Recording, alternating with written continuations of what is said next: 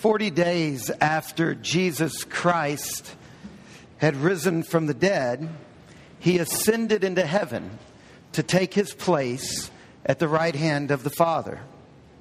This past Thursday was forty days after Easter. It was the fortieth day. It's the day of his ascension that we commemorate here on this Sunday. But we've got a problem with this. And the problem is our image of heaven. For so many of us here in the West, we tend to think of heaven as this place that's separated from the earth, somewhere far away. And this image, it's so familiar and so obvious and so deeply rooted in the whole tradition of Western society and in the church in the West, both the Catholic Church and the Protestant Church. This image of heaven as this place separated from earth, if we're not careful, even without really thinking about it, unless we've got our wits about us, we'll fail to realize that that view of heaven is not at all in the Bible. It's unbiblical. In the Bible, heaven is not a place miles away from the earth. Heaven is God's dimension. Heaven is a dimension in the Bible, not a location. Heaven and earth, it's not terms of geography. It's two dimensions of the same reality that God loves. You see, in the Bible, heaven is God's dimension, and it intersects with ours in strange and unpredictable and uncontrollable ways. And the, the key thing to realize is that throughout the Bible, and we see this in particular in the Psalms and in the book of Daniel, a portion of which Phil just read to us, we see that heaven, this is so important, is the control room of earth, of the universe.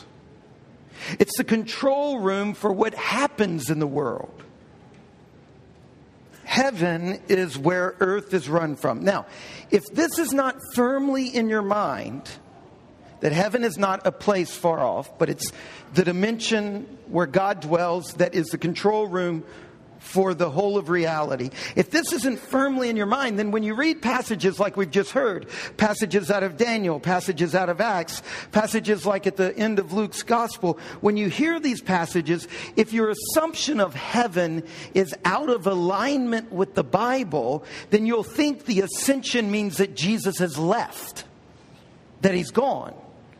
You'll think that the, the Our Father, Our Father who is in heaven, means that he's a long way off. You'll think that it means praying is some deist move where you're casting out prayers across the great void and hoping they, they've got enough energy or faith or fervency or whatever it is, or knowledge or sovereignty, whatever your particular tradition is, to actually make it to God.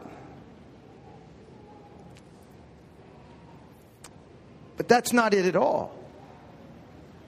The, the ascension means that Jesus is in charge, that he is the ruler.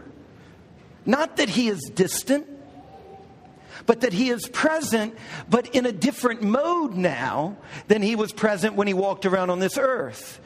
He's present now in the way that heaven mysteriously, strangely, unpredictably, uncontrollably intersects with the earth.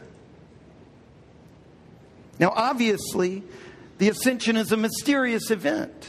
How can a body pass out of this dimension into that dimension? Does it mean he shed his physicality and he got dispersed into the ether like some spirit? That's absolutely what it doesn't mean, because it's very clear. He took his body there. Now, this is weird. How does that happen? How can a body go from this dimension into God's dimension?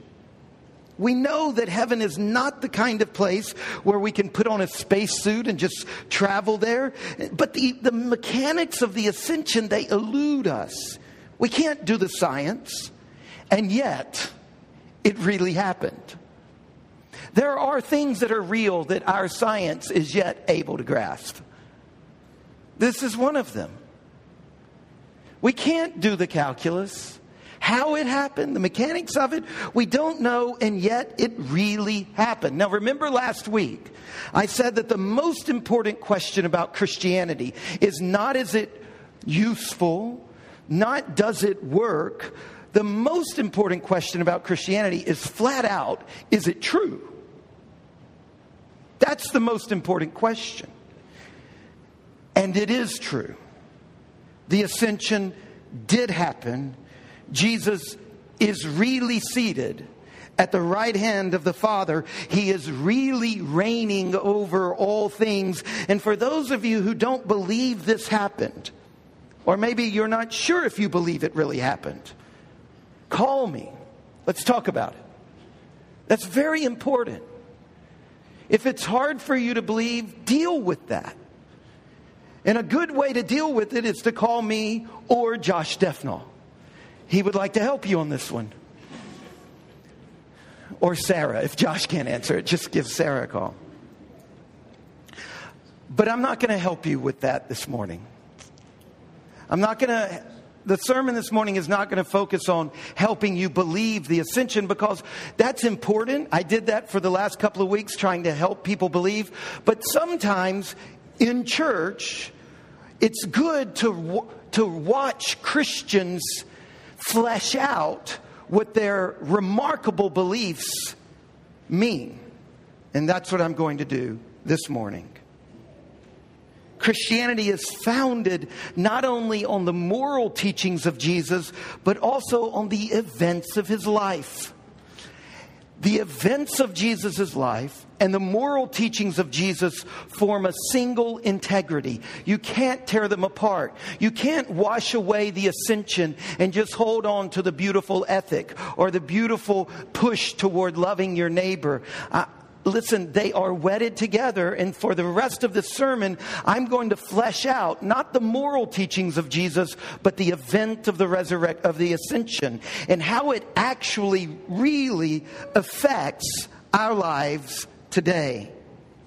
This morning, I want to point out four of many ways that the historical event of Jesus' ascension affects our world today. Number one, the ascension is the sign that the Father has accepted the work of the Son. Jesus, who died for us, was accepted by the Father. His work of dying for us was accepted. And he is now in heaven, in God's dimension, presenting his once and for all offering to the Father, so that we can have continual access to the throne through the work of the Son. Listen to Hebrews chapter seven, verse twenty-five. Talking about Jesus. Consequently, he is able to save to the uttermost those who draw near to God through him, through Jesus, since he always lives to make intercession for them. You see, the ascension is not just a way of explaining why we can no longer see Jesus. Yes, his physical appearance did come to an end. Yes, the ascension, the ascension tells us why that happened. But there's more to it than that. The ascension is how Jesus now appears before the Father on our behalf. Jesus Christ is in heaven, serving as our helper, helping us to bear up under the load of trials and tribulations that we endure on this earth. I, I love this passage of Scripture. Listen to Romans chapter eight, verse thirty-four. Who is to condemn? Jesus Christ, who died, more than that, who was raised, who is now at the right hand of the Father, interceding for us. Jesus intercedes for us. And so we can know that every charge against us will be answered by him in our favor, on our behalf. Because Jesus intercedes for us, we can know that His Spirit is strengthening us and enabling us. I love this passage of Scripture. He is able to save to the uttermost those who draw near to God through Him, since He always lives to make intercession for them. He is able to save Ernie to the uttermost. Why? Because He ascended and is for all of eternity interceding for Ernie. Jesus ascended to be our advocate. Jesus ascended to continually apply His once and for all sacrifice to Jesse. The work of Christ is not just a past tense thing that happened on the cross two thousand years ago. Jesus continually presents this work to the Father on our behalf. Jesus is in heaven to guarantee that Aubrey will be saved to the uttermost. That means saved beyond all of my failings. Saved beyond all of my repeated failings. Saved to the uttermost. Completely saved.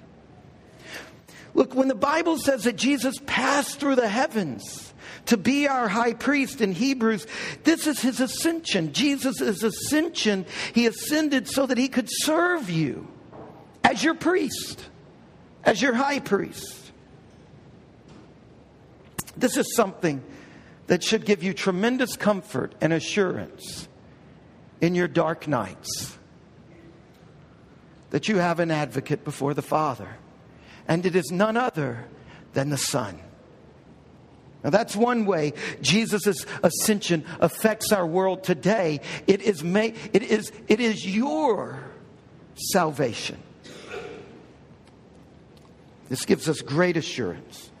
A second area of our lives that the ascension of Jesus affects is our work, our daily work. Look at it this way. The book of Acts, which like we've just heard in our scripture readings this morning before the sermon, it begins with the ascension. That's the opening frame of the story Luke tells in the book of Acts. But never once does anybody in the entire book of Acts respond to the setting of the, the scene, the initial scene in that book. Never once does anybody respond to that by talking about following Jesus into heaven. That's never a logic in the book of Acts. It's never this idea, well, he's going up to heaven and one day I'll go and join him there too. This book that starts with his ascension never makes that connection. Now, it is true that those who are lovingly loyal to Christ, when we die, we go to be with the Lord in heaven. But that is merely a stopover. That's like riding a, a bus from here to Houston and stopping in Birmingham. It's just a layover. It's like getting on a plane to go to Hawaii and flying through, I don't know, Louisiana. It's just, don't giggle. I mean, there's worse places you can stop over. It's intermediate. The point of Christianity is not that. The point of Christianity is not when you die, going to heaven.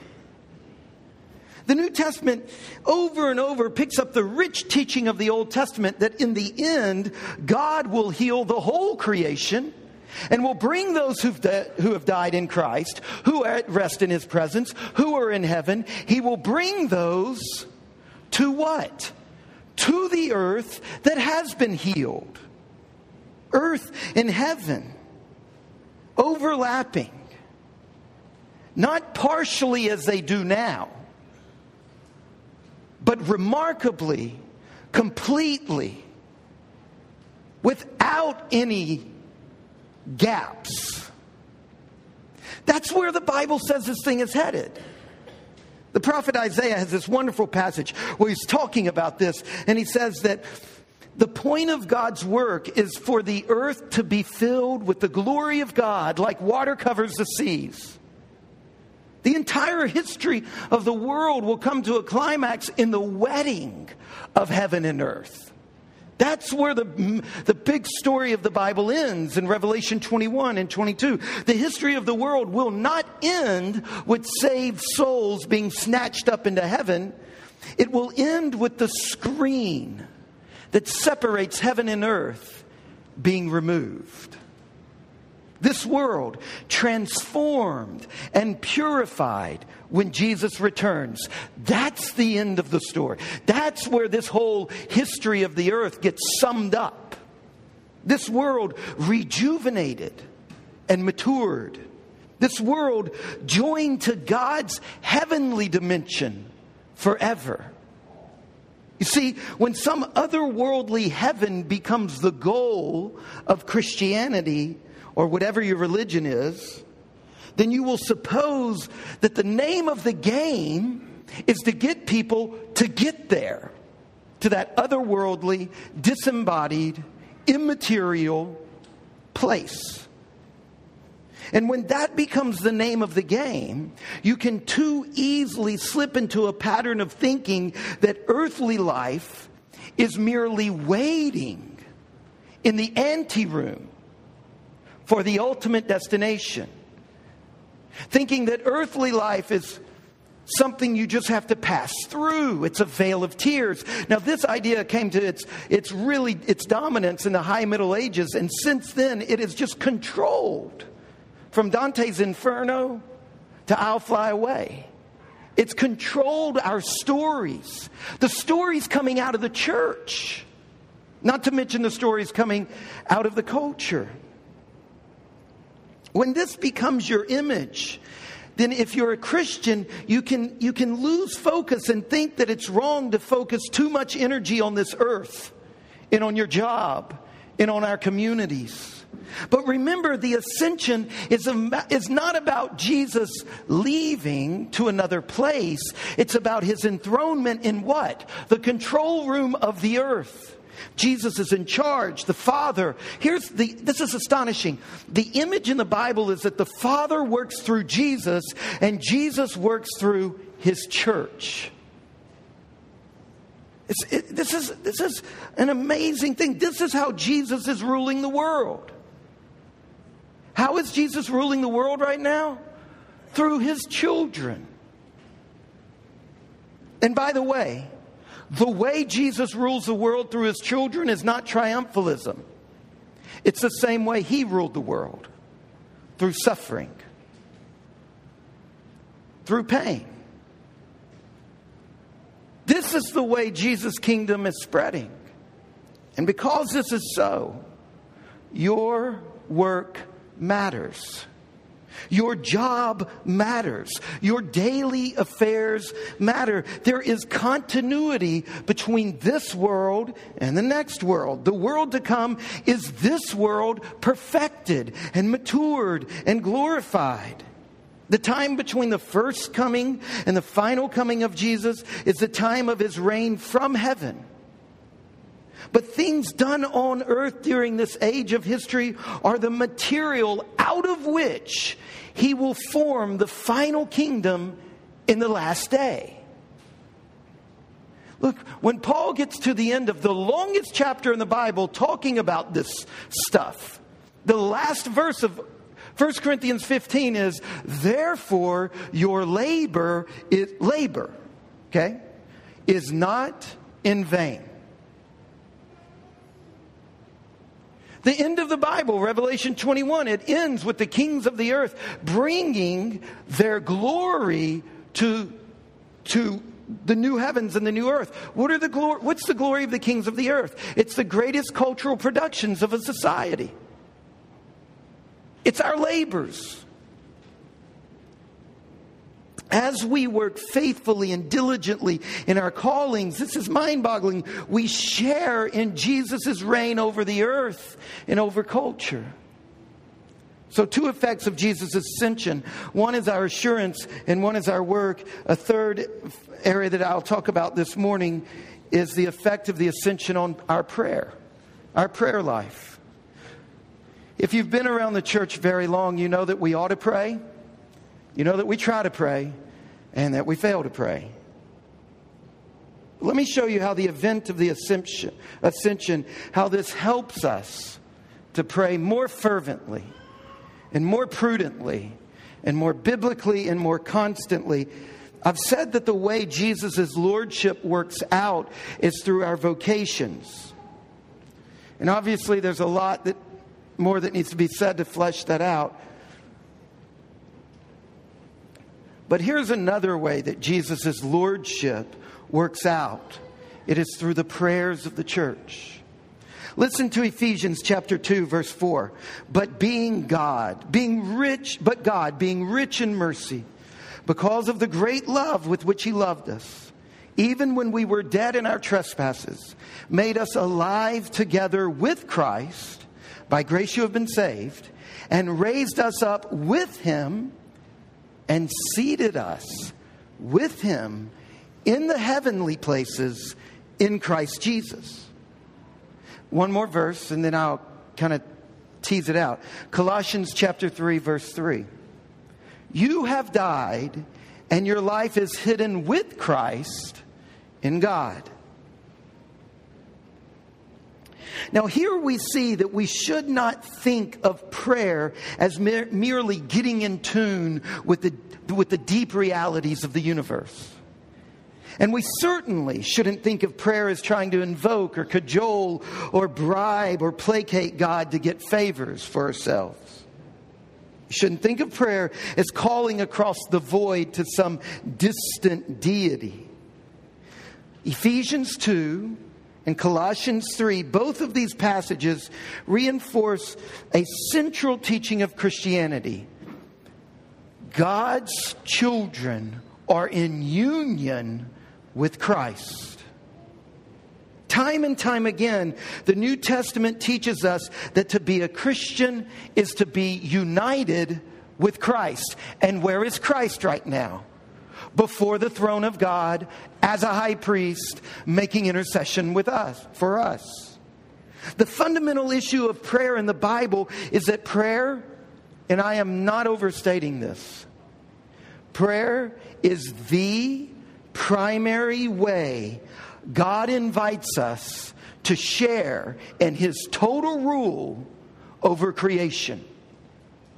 Prayer is the primary way that God invites us to share in His total rule over His creation. The ascension assures us of our place in God's cabinet of counselors. We are in Christ, who is before the Father, making intercession. You see, at the ascension, when the Father welcomed His victorious Son into His presence, He welcomed us as well. And because the Son is right now before the Father, our prayers are joined to His and presented to the Father through His mediation. This week, I was kneeling in my office, facing north.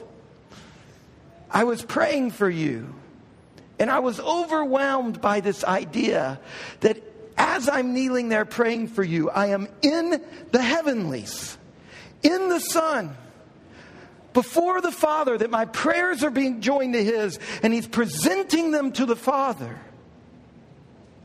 Because we are in Christ, we have been brought near to God. And so we can rest assured that He hears our pleas. And He will answer. And He will act in accordance with His love and wisdom. We are sharers in Christ's ascension. And nowhere is this more practical and experiential than in our prayers. We pray because God acts differently if we don't pray. And the reason He listens to us is because we are in His Son. Now, this is utterly astonishing. because we are in union with Christ in some mysterious way. The church shares in Christ's rule over all things through her prayers. So in a few minutes, when we're called to pray for our nation and we're called to pray for this community, pray. Pray with your with with faith. Believe that what you're praying is God's foreordained method of ruling through His Son for His glory. The church has this unthinkable power because the God of the entire universe has deemed it so. Now, just like with the ascension, whether you can work out the science of it or not, go for it. Some of you can't work out the science of an internal combustion engine, but you still get in the car, turn on the keys, and go for it.